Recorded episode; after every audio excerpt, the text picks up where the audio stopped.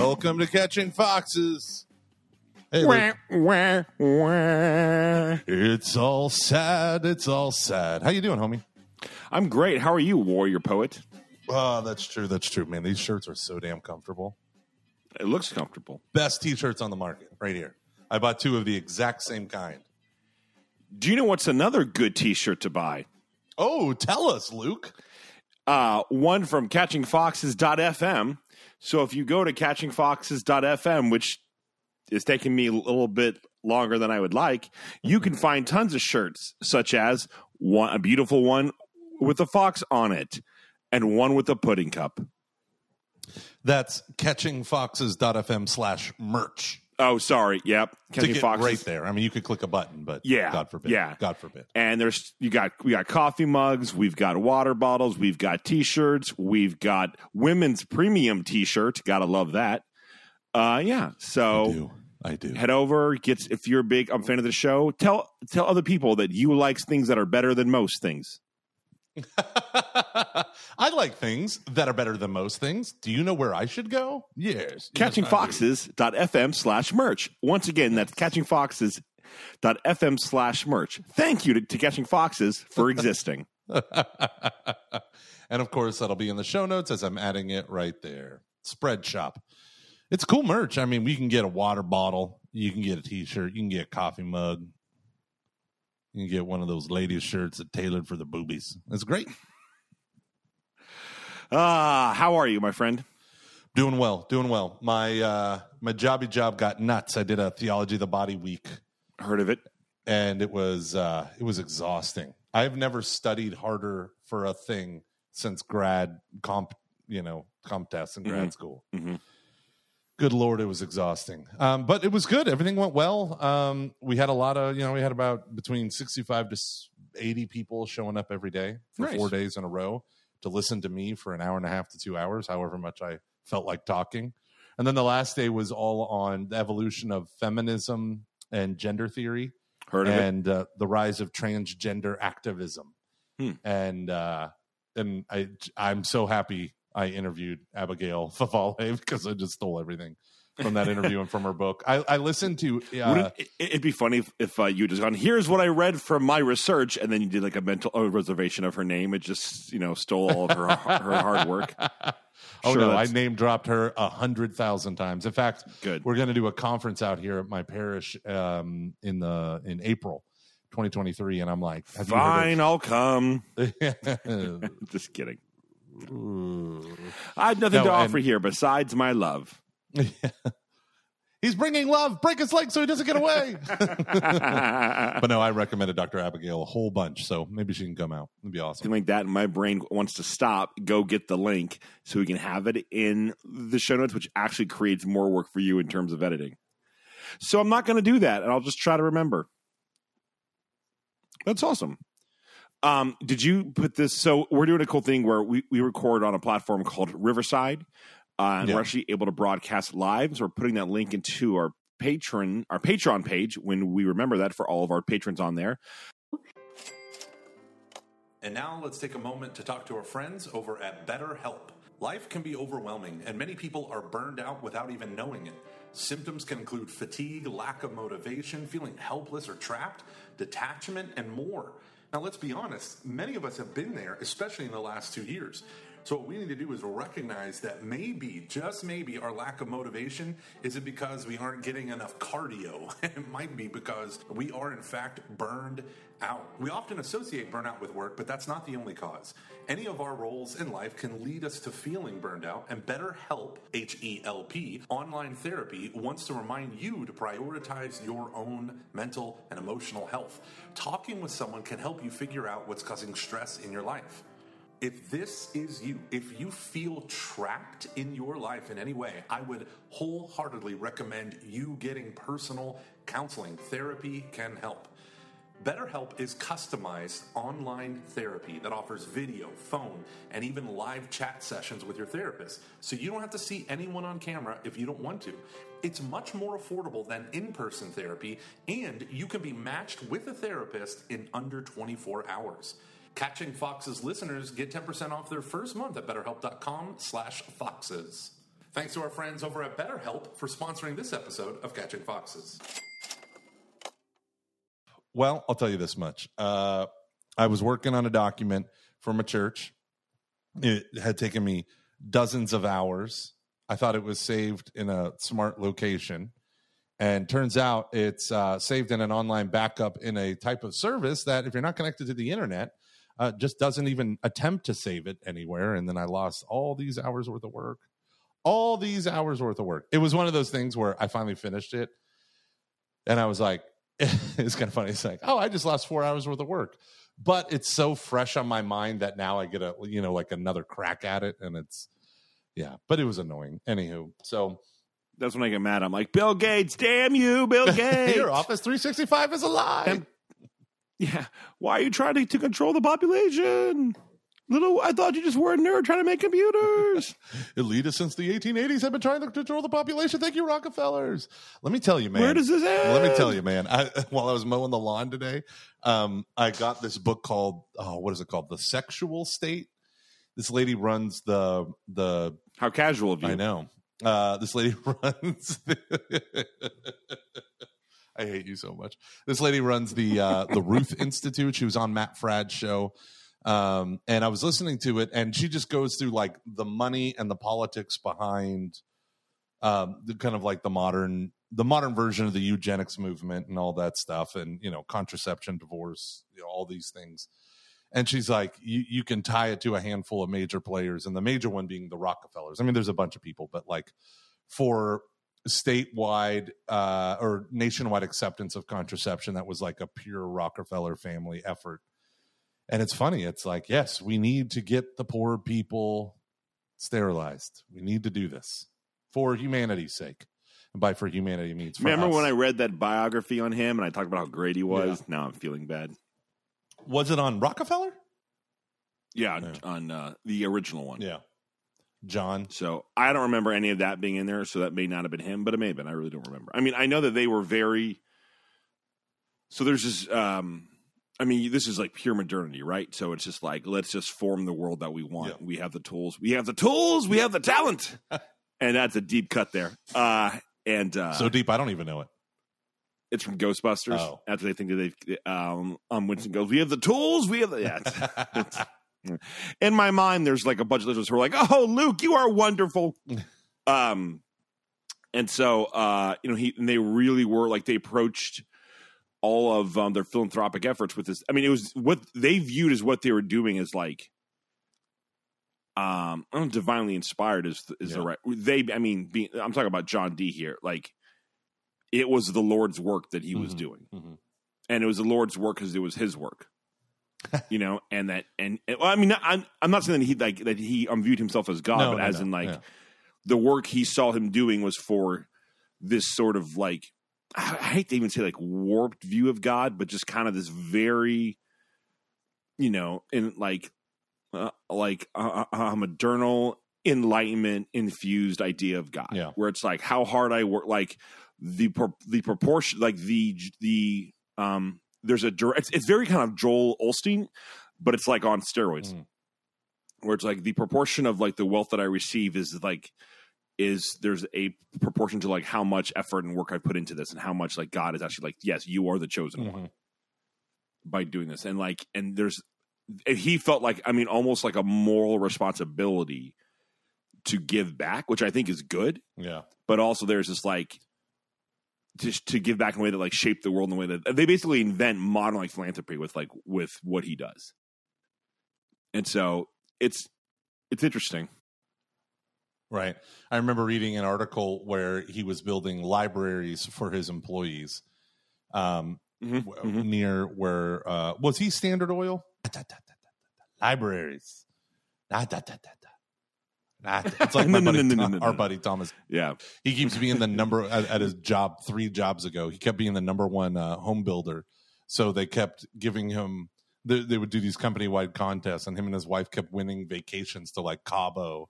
And he's like, "Can I just give you the tickets, and instead you give me the money because we need money?" And they're like, "No, no no no Oh, okay. Hey, we got like five people on. This is great." See, good enough. Uh, Good enough. when you were in high school and you're up late on the old Napster, what's the music that you are listening to that like you don't you're not hearing on the radio? I- don't mean that it isn't necessarily popular or pop, but something like you're not actively I'm listening to with your friends, but it's kind of you're like, oh, I've discovered this and I like I'm listening to this at night while I'm on the Napsters and the IMs and the whatnot.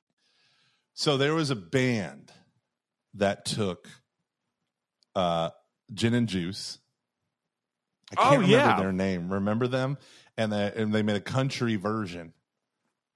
And I would listen to that song endlessly. Wait, oh, was it a country version or was it just more like an uh, an acoustic version? An acoustic, I guess. You're right. Yeah. Because I remember them playing with POD on. the LBC, yeah. Kind of hard being Snoop D O double J, but Mhm. I somehow, Mine- somewhere.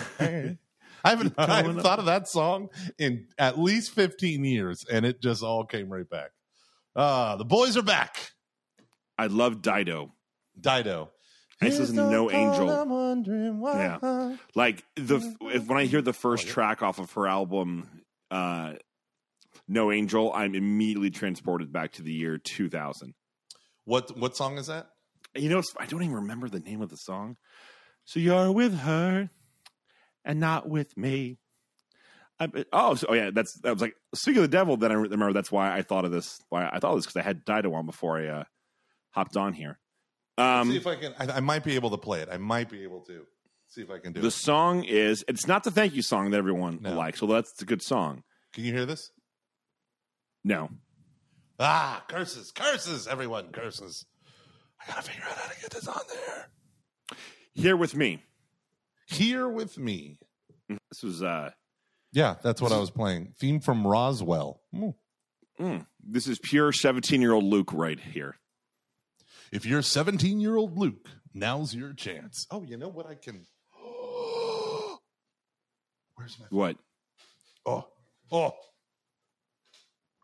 You see this? Harry? You got that crazy look in your eye. okay, on my okay, we're gonna journey over here. You see, see this little wire. This Mhm. little wire goes onto this phone. I unmute, slide it up, and now, Dido. What was the name of the song? Here with me. See if this works. This will be the first time.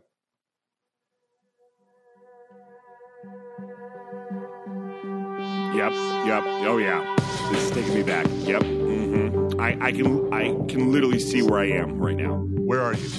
I'm at our computer desk. It's right uh, across from my parents' bedroom. In in in the hallway, it's you know maybe one thirty. I've been home for about an hour, and I'm just chatting with people from high school and stuff, and just I'm sitting there and being like, man, we can make our own AOL webpage. Updating my bio. Cause I am what I am. You're updating your bio. uh, yeah, Rebecca says I only know Stan. LOL, and that's like most people's uh, knowledge Yeah. of of Dido. Well, I mean, most Americans, she's kind of a Oh. monolithic individual out in the UK, but you know, whatever. she's awesome. I love her. I, voice. yeah, you're you're never going to hear a Dido song that, that you're not going to like. Uh, Famous last words from a guy who's only heard her one album from 1999. yeah. She, Rebecca says Canadian. Oh, because Rebecca's Canadian. Oh, I get it. What she's saying. Okay. Uh, sorry, I'm sorry. North American people. And Eddie went to. Uh, these are all of our patrons who are in the chat. Eddie went to uh, went to university with Dido's cousin. So but that's the name that he chose. That's so in in, in Riverside, the the thing in bold is your name. So he put as Oh. his name, I went to university with Dido's cousin, and then his comment was Eddie. oh, uh, that, that's awesome. Yeah, whoops, that's awesome. And I can tell. Okay, so Eddie, where are you? Because the way you said university there, I'm like, you're in the UK. Where in the UK are you? I'm always curious about this. And have you been watching a lot of Premier League games today? Because some big stuff happened. Some big stuff ha- um, happened today. The old US team is in a good spot because Brenden Aaronson had a great goal. Oh, he's he's English, but he lives in Canada now. Boo. Um, just kidding. We love our Jeff, Jeff. Canadian friends. Yeah, my son Noah, uh, as we're pulling up from getting haircuts at Tune Up the Manly Salon, Noah says to me, Dad, what do we do when we get home? I said, I don't know. We got some stuff to clean. And he goes, um, could like maybe we watch soccer instead? I was like, why? Who's playing? And he just rattled off all the English Premier League games. He's like, I really want to see, let me see if I can remember it Everton versus Chelsea. They're playing right now. That, that, I, that sounds about right. Yeah. And uh, sports is boring. Go back to eugenics. but it's so funny Uh. because I I took Noah and Thomas, my dad and my brother, I should say, took us to go see the Houston Dynamos play, and Look at you. loved it so much. It was fun. And then um, I'm watching my son play FIFA this morning while my wife is going to IKEA, and I was doing yard work and stuff. So I came inside and uh, I'm looking at my son, and I'm like, or I'm looking at the TV. My son's playing, and I'm like, I think I'm falling in love with soccer. This is awesome. Oh, So, uh, Joe, yes. I'm gonna buy. I'm I'm already getting Yes. tickets. so I so right now my son was like, "So, Dad, do you know when the uh, Dynamos are playing at home again?" And I go, "Yes, I do. It's on April, uh, August 13th and August 31st." He's like, "How do you know that?" I'm like, "I've looked up for tickets." So uh, the LA Football Club is playing on the 13th, and someone else is playing on the. Um, LAFC. Uh, Actually, if you can go to the LAFC game, that, that's a big deal. Hmm. So the yeah, guys, it just looks gonna- like so fun. It was so fun being in that stadium. I'd never been, and It's a great atmosphere. It's a great atmosphere. Uh, the guy I talked about last week, the guy who's on Wales, who's very, very good. Uh, he's on LAFC. mm, mm, mm. So Interesting. there you go. Yeah, just uh, interesting. you know, man, Gomer, my, my, I'm playing chess, not checkers, and it's all coming together. So I have an idea for a um, a segment that we're never gonna we're never gonna follow up on. Uh, I think I want it called uh, "Help Luke Accept a Virtue" or something or um, something like that. I don't know. okay. Uh, and I want to do temperance. Okay. And here's why: because sometimes I get a little bit worried that true temperance just seems very, very boring to all of us. Yeah. And that makes me sad about myself because I'm like, am I just this much of like a screw up that real temperance is like, ugh, no, thank you. So, do you want to give the good folks a working definition of temperance? Ah, I was hoping you could do that. Oh, I would love to. temperance is the moral virtue that moderates the attraction of pleasures and provides balance in the use of created goods. It ensures the will's mastery over instincts and keeps desires within the limits of what is honorable. The temperate person directs the sensitive appetites towards what is good and maintains a healthy discretion. Quote, do not follow your inclination and strength, walking according to the desires of your heart, which comes from probably uh, Sirach 5 2. Temperance is often praised in the Old Testament. In the New Testament, it is called moderation or sobriety. We ought to live sober, upright, and godly lives in the world. Mm. And then here's a sick quote that flows from it To live well is nothing other than to love God with all one's heart, with all one's soul, and with all one's efforts. From this, it comes about that love is kept whole and uncom- uncorrupted through temperance. No misfortune can disturb it, and this is fortitude. It obeys only God, and this is justice, and it is careful in Mhm. discerning things so as not to be uh, surprised by deceit or trickery, and this is prudence. It's a good old I'm lying down. In, I like that. I'm lying down in a bed and trying to get, get comfortable while podcasting. It's not a good fit. No, it's not, and uh, it just shows how intemperate you are. No, I'm just kidding. I know, right? so I, I think here's why I wanted to bring this up because I think th- to me it ultimately comes down to a properly ordered um life when it when it relates to things that are you know um, good and enjoyable. Because there's a phenomenal podcast called uh, oh, I'm phenomenal. We've had him on the show before uh, with with um, Father Dave Pivonka and Bob Rice. They that Yeah. hope. Yeah. And anytime I need anytime I need an old Steubenville buzz, I just inject that right into my veins. And uh, I'm like, that's it. Okay, enough. so no, I'm just kidding. but uh, uh, That's enough, Steubenville.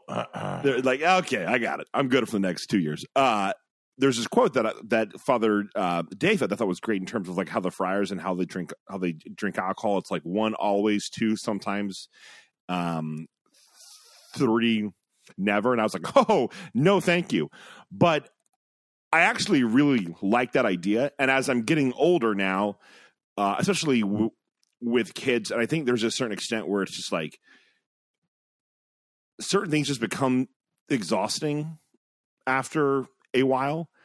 And I'm starting to wonder like, does temperance actually look way different than what I actually think it does? Okay. So um, I'm gonna leave this person's name blank because I'm not, I don't know if they'd be okay with me telling the story, but I mean it's pretty obvious who it is. A person I know who was a um, novice one time in a convent uh, had to uh, not drink diet. They they like couldn't have like pop or anything like that, uh, and they were only allowed it like on Sunday. So she had like she was allowed, allowed one diet coke, and she was telling me how she told her brother like like how she was able to have a diet coke and how enjoyable that was, and he was like, "Oh yeah." like uh, yeah that's real nice but like she's but she was saying that how you know if you don't ever have it the one that you're able to have is just so enjoyable yeah. and then when you have like a plethora of it it just becomes this thing and it's just like there's nothing in my life that's really like that Mm. Like is that actually i know this is a little bit of an extreme example in the sense of that that's someone who's at a convent you're, you're living a consecrated life like your life is intentionally meant to be very very different.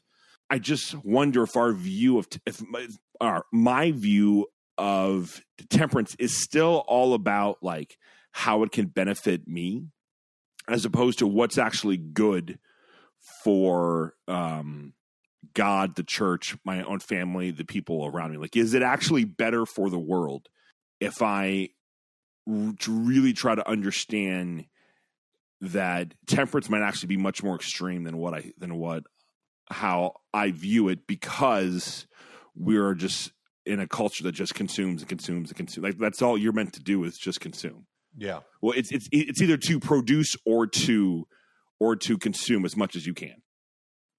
So there's no like temperance on on like either end. There's a line from Dr. Peter Kreeft in his book Back to Virtues where he says to his class like you know what would it look like if we all truly lived the virtues and if we had a and the way he called temperance was to his you know secular class was like a buddhist level of detachment from things and they could like visualize that really easily. And then they said but what would happen to the economy? It would fall. And the students were like then let it fall. But you got to think about the inverse of that is our econ we have entire economies that are predicated on overindulgence right? Like and the the whole idea around these th- the whole idea around the ravenous consumption of booze of drugs of hyper palatable food all the palpable food whatever. Um it all is the i mean like these people uh, like i have a friend who's a food scientist right? And she's like my whole job is to make this one thing you eat the most incredibly tasting thing you've ever had so that it can then be shrink wrapped put in a shrink wrapped in plastic put in a box and sold on a store shelf so they load it with sugar. Like there's not a lot of basic things that they can do but they they do a whole bunch of stuff to one you know your preservatives to preserve shelf life and all that stuff. But for her it's like this thing has to become addictive to beat our our competitors right? You know that's how little debbie becomes big deborah right? Like it it, it owns you right? And it owns big deborah. And uh, it owns you right? And that's by design. And so that's why Big you know you, you have this stuff that one of the many reasons why it is so You're at difficult party. to be temperate or moderate in your in consumption of things in general. The bigger like cultural thing is everything is designed to be overindulged in. And if we don't we think about it because it's it, you know they're affecting our gut biome and our mind and all this stuff but like to break free of it you almost have to have a buddhist or monastic approach in order to actually find these simple pleasures right or you got to go on a radical diet like a whole 30 how many times have you heard people who went on whole 30 and Mhm. they're like at the end of it like i had a beer for the first time in 30 days and it was incredible Yeah. Yeah. so beer goes from how i get through the day to incredible I, I yeah, I've I've just been I'm thinking about because I I've there's a there's part of me that I saw. Well, let me, let me just back up a bit. I saw a post by JD Flynn that was really interesting. He basically was, was talking about how someone on Twitter had a thing that said, uh, I want men who can cry, who can blah blah blah, who can you know. It, it sounded like people who are very intense is what this guy was. I'm talking about, and JD offered a kind of a good counter um, narrative to that, just saying, I want like a boring life. I think that's actually we need a little bit more of that. Yeah. I'm actually inclined to. It's, it's, you know, his his whole point was like, you know, I'm, g- I'm going to come home from work. I'm going to like fix this thing and hang out with my kids and have dinner and then go to bed. And then I'm going to repeat that t- tomorrow. You might think that's boring, but the world probably needs a little bit more of this.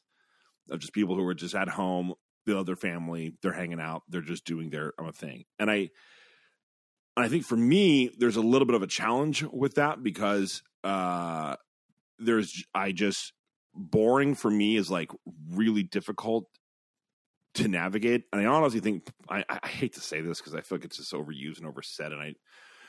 I don't know. I don't know if we want to go, down this road, but I do think there's part of it that's kind of like an ADHD thing, or in the sense that of just like I just boring is the worst thing in the world for me in that context. It just is like if I'm bored out of my mind, it's just a disaster for all for all involved. And so I don't necessarily think that's what JD is. I think he's talking about things that the world finds unboring as opposed to like actually being boring. So I, I think I need to keep that in mind. But I think there's this fear for me that temperance will lead to Like what? to boredom or to and and that's i mean that's genuinely hard for me to navigate like the worst parts of myself come out when i'm bored and i think there's honestly this fear of of that. Some and i'm i'm, not trying to like i'm probably am trying to say like here's my excuse for not wanting to be as tempered as as i should. I guess what i'm wondering is where what does being more tempered in my life now you know approaching the age of 40 what does that actually look like? Because it's not booze for me. It's not like you know it, it's it's i think it's almost more like am i watching too many movies am i listening to too many like am i is my life built in a way where i actually am able to indulge more in things than perhaps i really should than what's good for me like is my commute too long you know like so if i'm driving for 45 minutes every day and i'm listening to podcasts and audiobooks because i'm going to go crazy if I don't. Is that actually bad for me?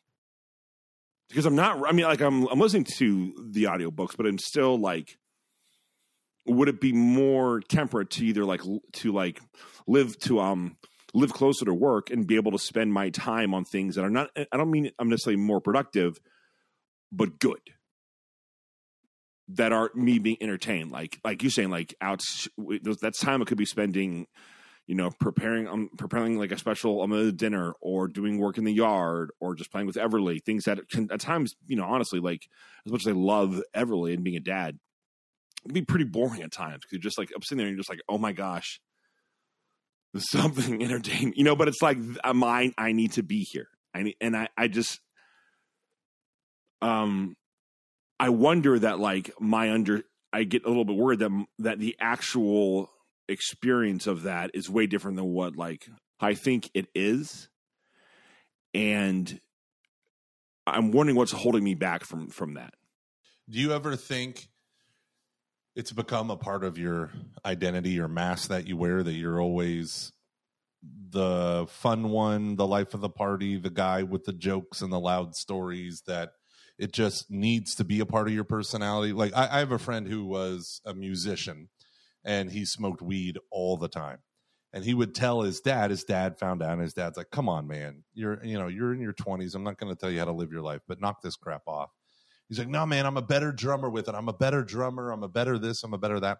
And it all went into the ethos of of who a rocker musician was. Then he met a girl, and the girl's like, Listen, I love you knock this crap off right now. I'm not going to be married to someone who's a freaking pothead and all this stuff. And so he did. He stopped it, and he had another job, but at the time, Rockstar was uh, was definitely a contender for his career. And he stopped all that, and he stopped it, and immediately he wrote, he called his dad, and he's like, "Okay, here's the deal. Uh, you're right. I'm actually a much better drummer when I'm not high. I'm all this stuff. It was just a part of my identity.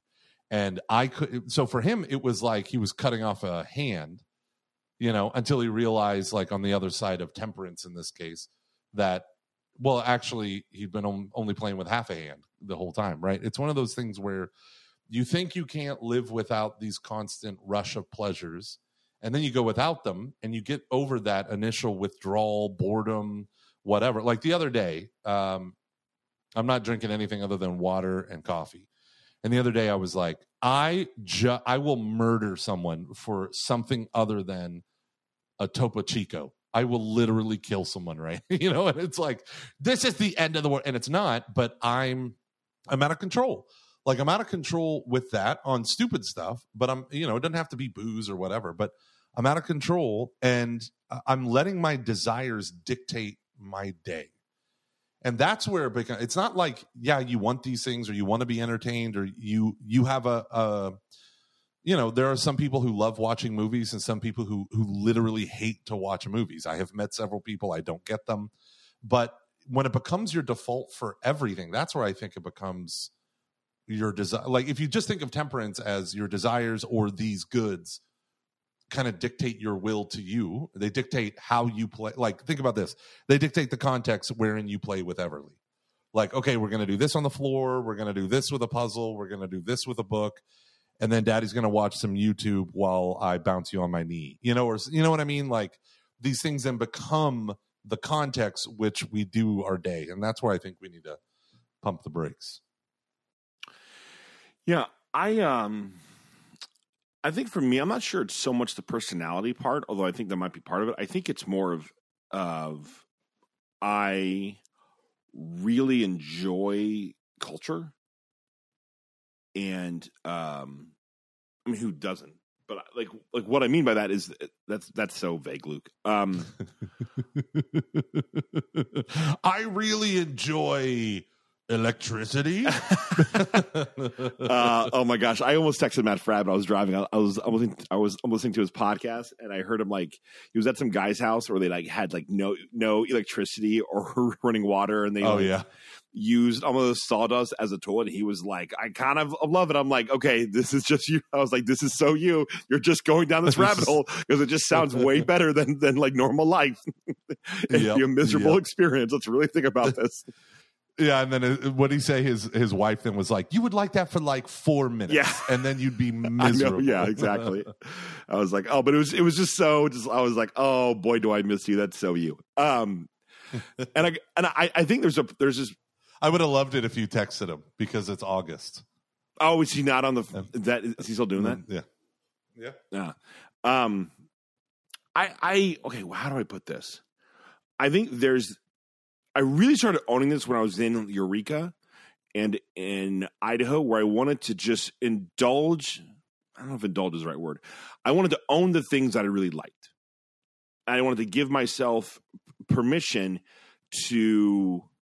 It's not that I. It's not. It's not that I that I wasn't doing that before, but I think there was this thing where I was starting to kind of branch out or branch away from, you know, college, early twenties, where it's just. um most of the things that I was enjoying or that or things that I would partake in from a cultural standpoint um were um not that it was the popular stuff but I, I tended to be a little bit more in line with just like where the culture was at that at that point in time.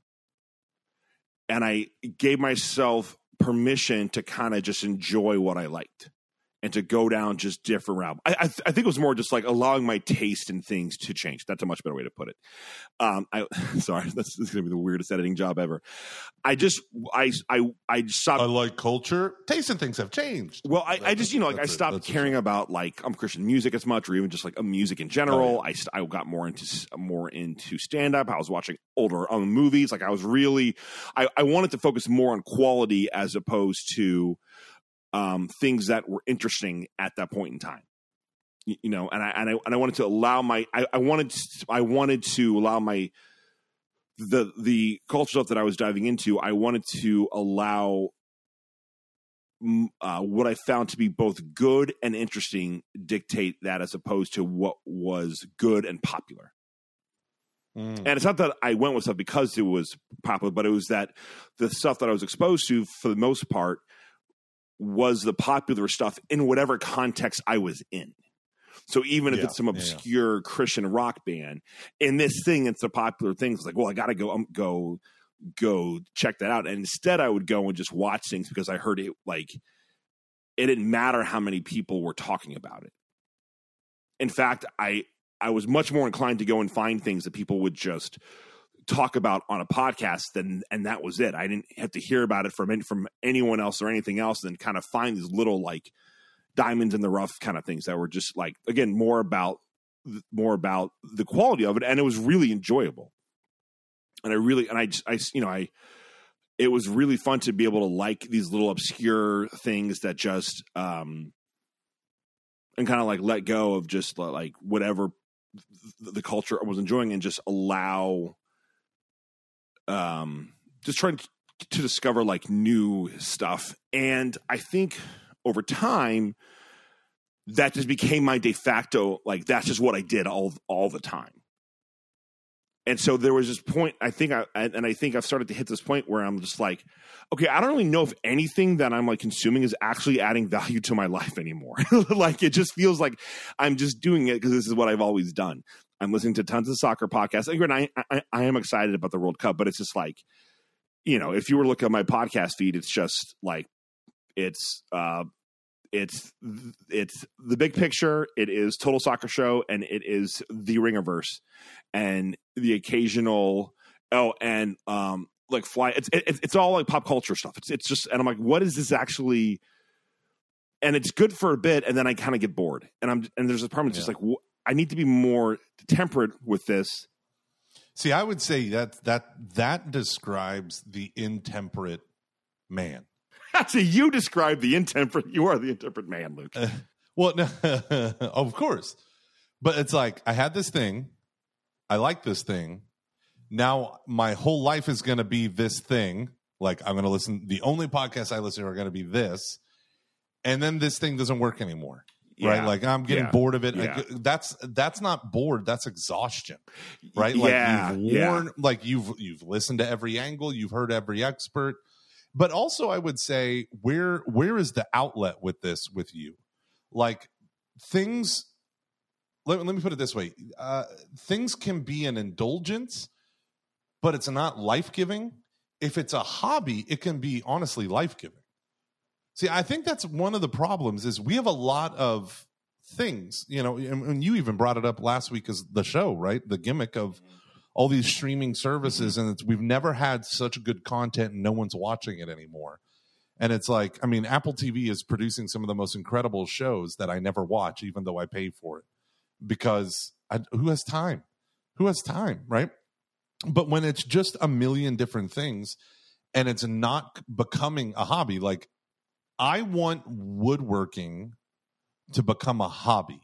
Like it's something that I do every week. It's something that I'm working on. It's something that becomes a part of me. So we're emptying out my garage and we're trying to redo things so that it can actually be something useful, right? But then what I find is um and for me, I don't know what it is for you, but for me, it's like fear of failure, looking like a jackass, feeling like an idiot, I would say is probably the number one thing. Mhm. I don't do Mhm. any, I don't even take the first steps towards it because I know I'm going to F it up like I did last time. Right. So there's like this fear of me looking like an idiot. And part of my personality is, oh, Gomer, he's so bookish and well read and he Mhm. does this stuff. But physical labor, is, manual things Yeah. is where I fail. And so anything woodworking, anything like I've realized the exact same attitudes I have about like fitness and working out and and starting strength right? Like i've read the book i've listened to the podcast i want to do it and i get i even went down to the gym which is an hour away from me.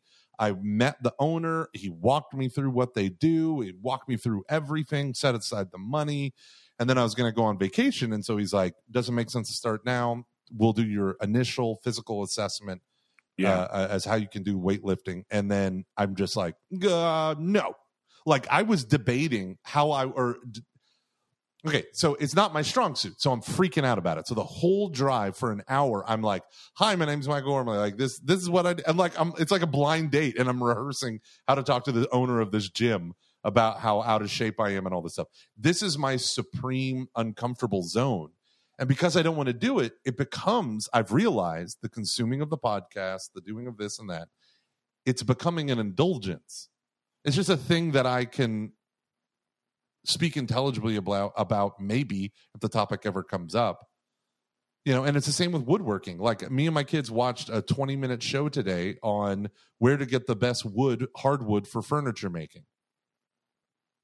i've never made furniture but i know where the best place to go for it is like that's what i'm saying so Yeah. it ha- so if you're going to do this with soccer then it has to have an outlet that is good and healthy and productive Mhm. right Mhm. and that's where i think that's where i think it shifts from indulgence distraction you know th- th- that's another thing how do you know it's intemperate or immoderate Yeah. it becomes a distraction from the real things hmm Well, you know what's funny when, when you put it that way? I think when I when I think of like what is what's the outlet for it? Where does where does it actually add value to my life? It's when I'm watching games with other people.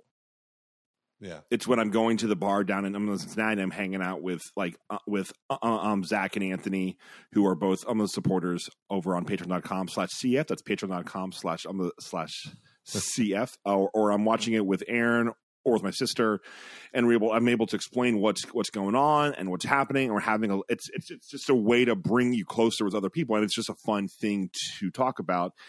And then you're watching it with other fans, and especially when it's when it is a U.S. game, it's just so. I mean, this is true with really any team, but especially, but per, per, particularly with, with this across the country, everyone's a supporter of it. You know, very Yeah. few people are like, I don't like this, like because it's just it's just kind of speaks to a core thing of who all of us are, which is you know, um, our nationality, and it's and I, I think when I don't have that, I do wonder if like the podcast and those other things becomes too much. Because it's just it's all about myself and it's not about i I'm not enjoying this with anyone. yeah. And then also, I think one of the things that's been a challenge for for me is I, I know like one thing that I've been doing is just like really um, trying to understand a ADHD a little bit um, better and view it as a thing. You know, you almost have to. Uh, I think it's Dr. Russell Barkley who says it's a, you have to view it as something like diabetes. It's not a thing that can be cured. It's a thing you just have to manage every day.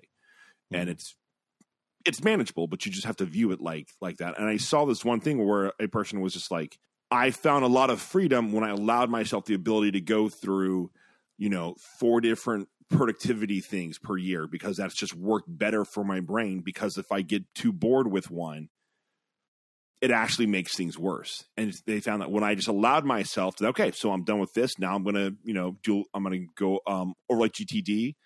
And then when I'm kind of like it just it actually helped them work better and to be okay with that with that part of themselves and it's a little bit challenging for me because i think that there's this thing especially from like a from a christian point of view where it's like stick with one thing really build um, build roots build like build virtue this is good. But it's like what if your brain doesn't actually work that way? Yeah. Like what if you actually can't now I, i'm not talking about immoral things. I'm, I'm talking about things yeah, that are yeah, amoral, obviously. I think some of this is with, I think that's why temperance can be a, little bit hard because the ADHD brain will tend to want to just go all in and just be all about it all the time. But there are ways that you can regulate that if you're like working on it every day. And I think for me, part of that is just, I think you're, I, I, I, I really love how you said, like, what is this actually, where's the outlet for this? Like, I want to do some stuff in, in our basement and I could see it becoming Luke's new obsession. But the whole point is to do it for Everly, for Aaron, for people who are coming to our house. yeah And so I think like oh like it's gonna sound weird, but I actually feel like the more temperate thing in my case were to be like to allow that new obsession to take place in a properly ordered way. You're so proud of yourself with your camera, whatever you're doing right now. I It's have a so standing weird. desk. I have a Oh, standing sorry. desk. but like I know th- th- this this could be done and we may have like just beating a dead, a dead horse here but for me I'm starting to wonder if it's actually more temperate to kind of almost build up like a new obsession but with what you're saying that is actually beneficial to other uh, other people. Yeah, or have have some outlet with it. Oh, yeah, Right, sorry, like, sorry. That's much better. What does it matter? Outlet. What does it matter that you know everything about the coat? Like uh, th- this is one of the things that pulled me away from certain stuff, like my obsession with Game of Thrones. Someone made the comment, "You can tell me the entire history of Westeros, but you don't know about American history," and I'm like, um, Bitch, I know or both. Tex- or Texas history. Yikes! Um, yeah, So the racism. the- Whole lot I of mean- racism. but the idea of it is like there's there's something vapid about this type of cultural stuff and this is the argument that i think expand to and from every single thing we've talked about on this show which is essentially like here's this modern culture stuff we love this stuff we love marvel we love all this and it's like yeah but it's not like I have superhero fatigue. I think they've explored this to death and it's kind of dumb now. And the things that they're doing, like it's not inter- like I just watched the new Spider-Man movies with my or Spider-Man movie with my kiddos, um, No Way Home, whatever it's called. And uh the one where the other Spider-Man come in. And uh you, you know, like half the halfway through, my daughter's like, Good lord, could they cut half an hour out of this? We get it. He's Spider-Man. Just thoughts on editing. And I was That's like- amazing. I know.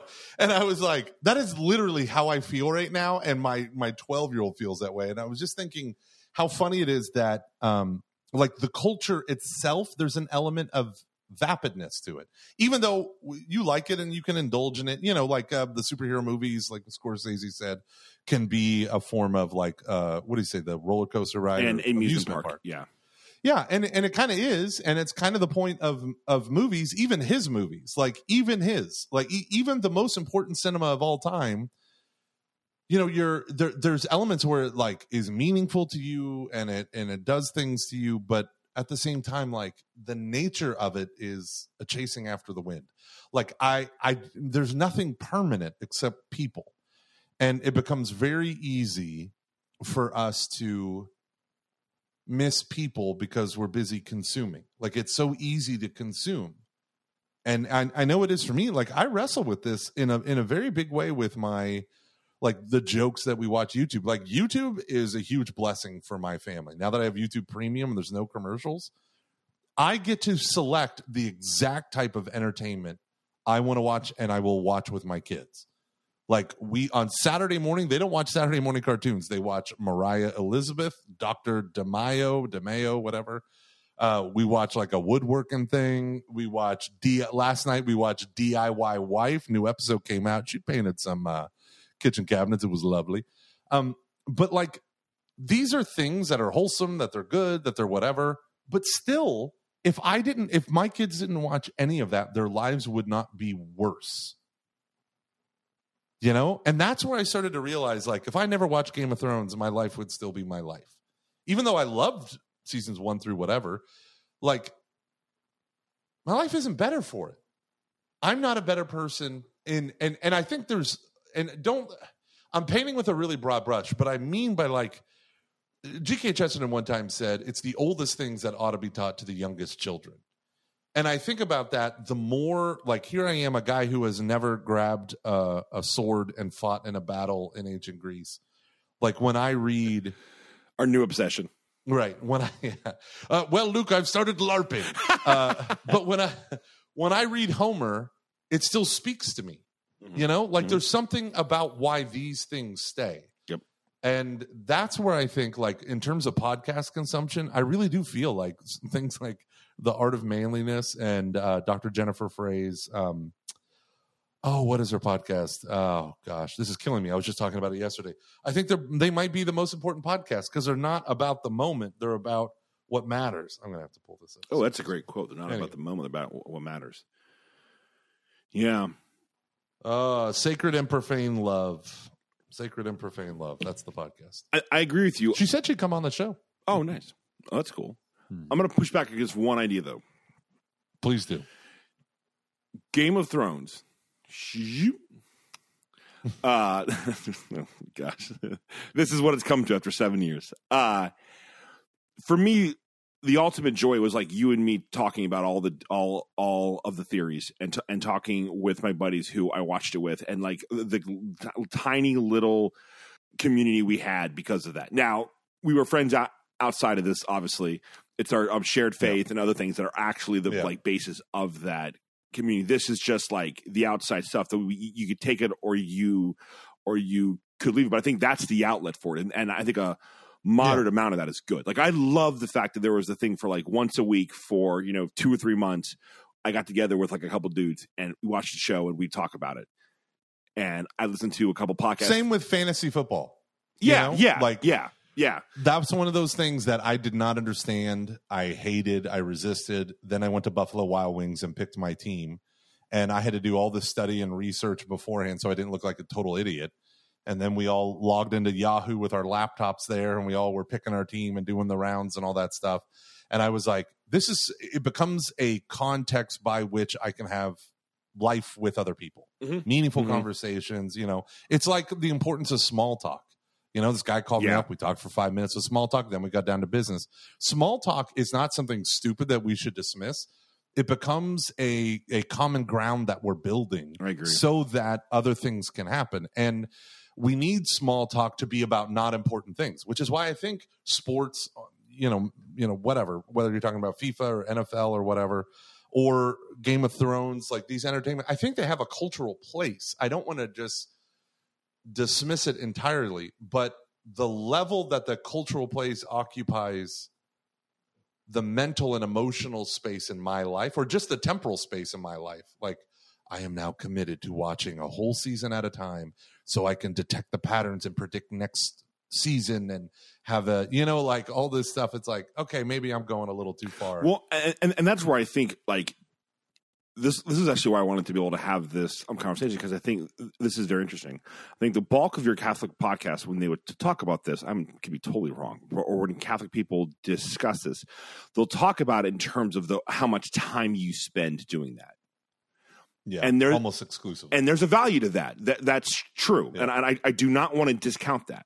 But I'm talking more about when you do have the time and what you're doing with, yeah. you know, like like when I'm in my car, what am I doing? Like what am I listening to? Like what's and I love how you said if there's an outlet for it, there can be value with that. And when, and I think one of the things that's very tough in modern American culture is it's not just the MCU it's the MCU now in the context of every other uh, film in the MCU. It's all the articles, it's all the podcast, it's how it relates to the films that they've bought, all the rights, all the rights, all of the Fox stuff.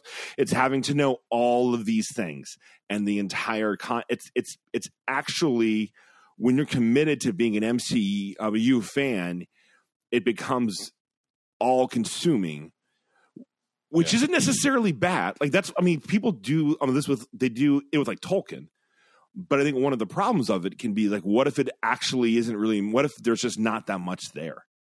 You know, and, and that's so. I think of our yeah. Okay, no, no, no, go. No, But I would say that's that's one of the things I do like about the show binge mode, even though it's very obscene at times. Um, they really find like the truth of these stories, and they're exploring it in ways that then will challenge me to think of evil and and and of, of death and of what it means to be good and to keep fighting to always be um, fighting evil and even it's not about you, you're you're never going to eradicate it. You're always going to just be keeping it at bay but that's the point. And like there's so um, like that's such a like that that adds tremendous i think i mean i think about this stuff now when i think about my life or even when i think about when i'm when i'm i'm reading when i'm reading when i'm reading scripture i see how these truths that come out in the story is you know it's like a, a reflection of like god's word or of like um, church teaching or other things like that. But it um it's just it's i find it very hard to like it's this constant like individual battle you have to do on your own as opposed to like the, what the culture um, norm is. Because i think the cultural um, norm is to just be completely obsessed now. Because everything's a niche.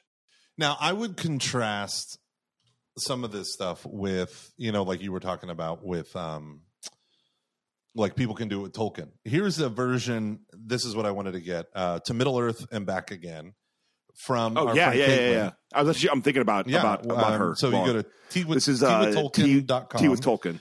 and I put it in the show notes. Um, Great stuff. she's Great stuff. awesome. She was a friend of the show. Um, she has a lot of great. s- Until we yeah. made her mad, But then she wrote back saying that she's back, and then she was unmad. So- yeah, yeah. Whoops! Sorry, sorry. You're such a nice person. We're so evil.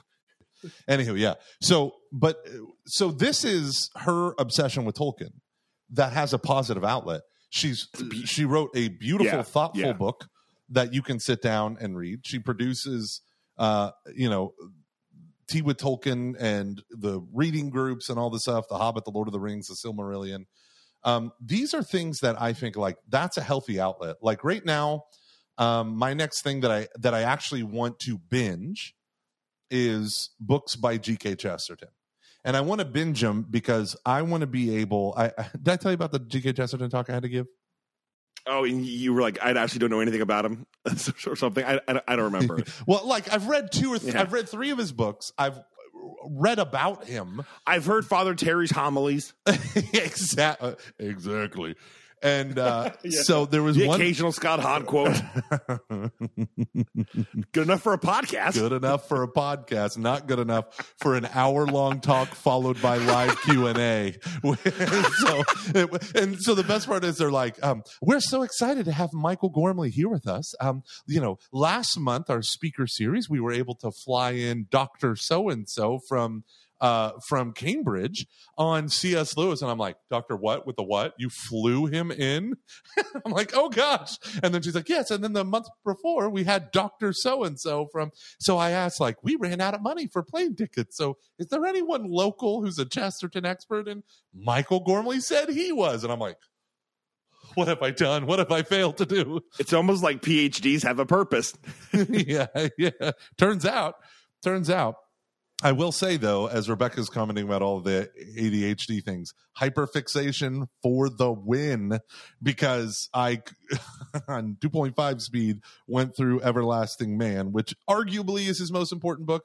I would say Everlasting Man, Orthodoxy. Okay, whatever. Um, and then because on Audible, they have a handful of free books. So I was listening to that. But also they had a biography that was free. Apparently it's not selling well, so I got it.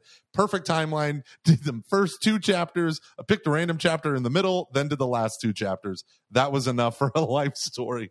The very first question the guy's like, What are the historical circumstances and what was he thinking, him and his wife, at his time of conversion to Catholicism? And I just went, I don't know, sir.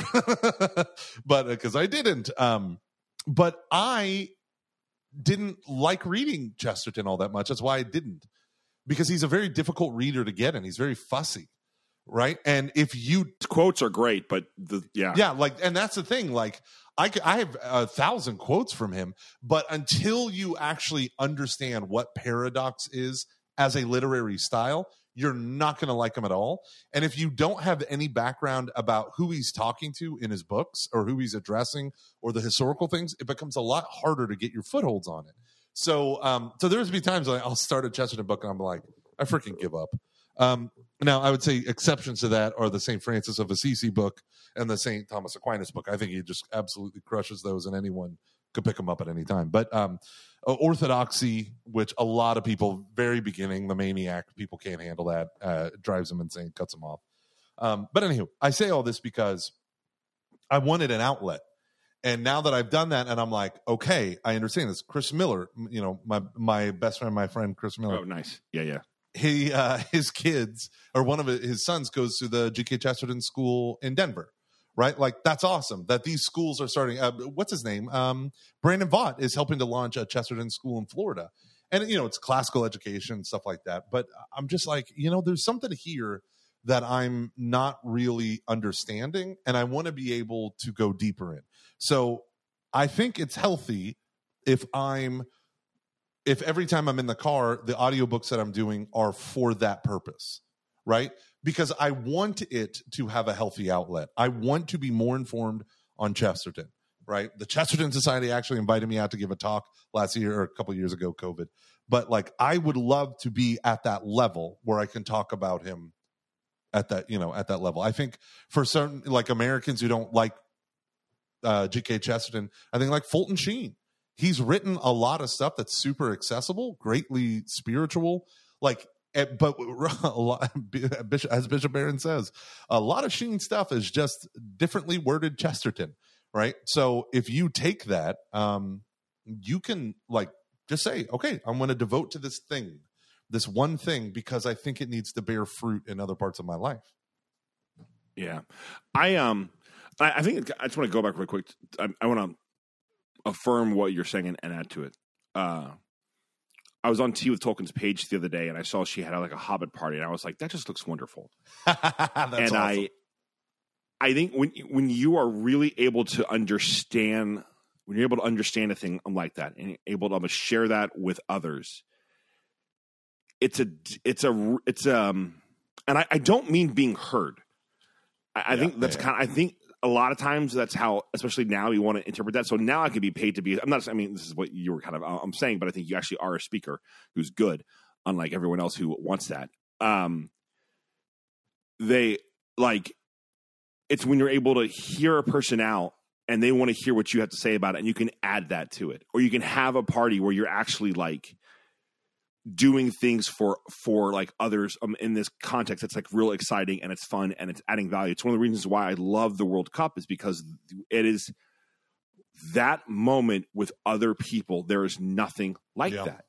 It's a very very unique ex- it's a very unique ex- experience and i love i love that. It is so it is worthless without other people but i i and i for me, uh, one thing that I I kind of want to get even more into is wine, and I I would say I have a pretty healthy um, wine obsession already, but I love I, we we did this um, at Notre Dame. We had some time on a Sunday. We did a, a wine tasting for a bit with uh, this one girl. Her um, her husband. They're actually um, out in Houston. And uh, her husband, like, he knows all the stuff, and it was just like so much Yeah. fun to do it with a group of like some of my really good friends and just be able to hang out with them. And I was like, this is exactly like what I love about like culture and life. Yeah. Is this is we have this shared faith, we have this shared mission all together, and there's a thing that we're doing that's like just enjoyable and to do it with them is See, to the me, best. that's what temperance is for, is to capture those beautiful Mhm. moments of pure joy. Right? Like and Yeah, and that's when you when we keep telling ourselves what'll make me happy is going to the the same comfortable thing that I that I know and just overindulging in it. And I think that's the exact opposite of what temperance says. Temperance says the only way you can experience like transcendent good is if you let this good thing be itself and not be something else for you like it becomes like like i'm asking this good to fill a hole in my life Hmm. emotionally right and it's like i can't do that i'm just a television show right or i'm just a bottle of booze that's right? so interesting. and but when Yeah. when we're temperate we're allowing that thing to be that thing right we're detached from the emotion you know and and, and then it could become so much greater than that thing because then it's community sitting down and sharing wine. And uh, you know uh, my buddy has you know he's a crossfitter. And um, i said what are you doing? You guys you guys got any plans for tonight? And he's like actually yeah. Everyone from the crossfit class is invited to come to like our house another house and another house. And we're doing a progressive whiskey test sampling. So every house has to buy like two bottles of fancy pants whiskey and all the couples are getting together at the one CrossFit gym because this one gym it's it's run by a Christian who really believes in trying to build strong families and strong communities. So the idea is like, what are we going to do outside of you know slog and iron? And the idea was, well, we'll do this thing, and we'll have someone teach us what is good whiskey.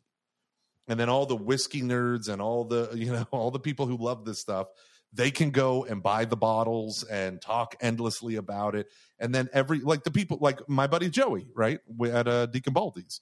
We had a show that went nowhere, but it was called Flight Time with Joey because we would get a flight of beers and he'd be like, "This is why a stout matters," and I'd drink it and be like, "This is gross." And then we would go and stuff. But like uh, towards the end, I could appreciate, I could tell, but every week the different stouts. You know what I mean? Like I could tell the difference. Mhm. Yeah. And so that's that's Yeah. the kind of thing. Like Yeah. there's an outlet there at the very minimum. And, and and again, non sinful. We weren't getting drunk. You know, we were taking little flights. but that's something that is it's building community it's expressive you get to be a nerd and let other people share in your nerdiness so if you're going to watch soccer watch soccer with people if you're going to watch soccer don't Yeah. get wasted Mhm. but don't you know like keep Eh, make it healthy sometimes it's worth it. i mean if when, you pace yourself, when arsenal's play. let's pretend if you're drinking from two to like one in the morning. if you have six liquid IVs with you and you're drinking two waters in between each one, you're surprisingly kind of okay the whole time. you're just well hydrated Not saying I did that. yeah no no no But I have receipts. uh, no, and I, It was a work I- I- I love, expense. like because I, talk after I have three, I talk nothing about the podcast. like give us money and a beer no but like and, and that's where i think like it uh and you get like for me if i'm in the car and i, I do think i go back to like do i want to like how am i building a life? Does my life allow for these things to happen? The actual like structure my my commute my room like where like how i live my life is this all actually building towards a well ordered, healthy outlets, healthy community, all of all of all of this stuff? Because it does kind of matter because I think like when you have a thing where it's like, well, I'm in the car for like an hour, I might as well just indulge in this. It it the like no matter what, it does something to you.